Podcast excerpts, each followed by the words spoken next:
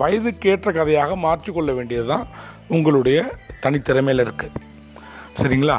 அது மாதிரி நீங்கள் கதை சொல்லுவதற்கு முன்னால் நீங்கள் செய்ய வேண்டிய ரொம்ப முக்கியமான விஷயம் என்ன அப்படின்னு கேட்டிங்கன்னா ஒரு அடிப்படை வேறுபாட்டை நீங்கள் உணர்ந்து கொள்ள வேண்டும். கதை எழுதுவதற்கும் கதை சொல்லுவதற்குமான வேறுபாடு. கதை எழுதப்படும் போது அது ஆவணமாகுது. அதனால் அதுக்கு நீங்கள் லாஜிக்லாம் யோசித்து லாஜிக் பிழை இல்லாமல் அந்த கதையை எழுத வேண்டியிருக்கு.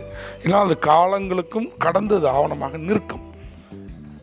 ஆனால் கதை சொல்லும்போது அந்த பெரிய லாஜிக்கெலாம் நீங்கள் பார்க்கணும் தேவையில்லை. அந்த நேரத்தை திருப்திப்படுத்துகிற மாதிரி இருந்தாலே போதுமானது. இன்னும் எளிமையாக சொல்வதாக இருந்தால் தமிழில் வந்து கதை விடுதல் அப்படிங்கிறதே சொல்லுவாங்க.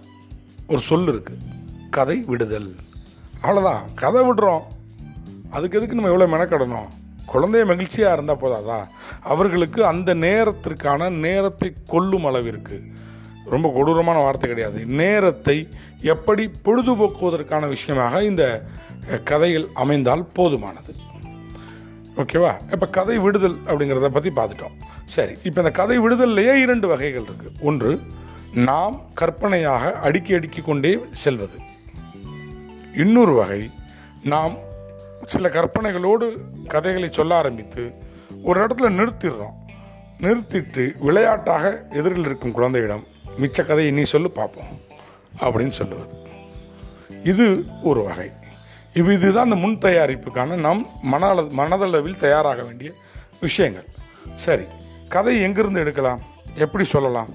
அப்படிங்கிறத நீங்கள் அது அடுத்த எபிசோடில் கேளுங்க. தேங்க்ஸ்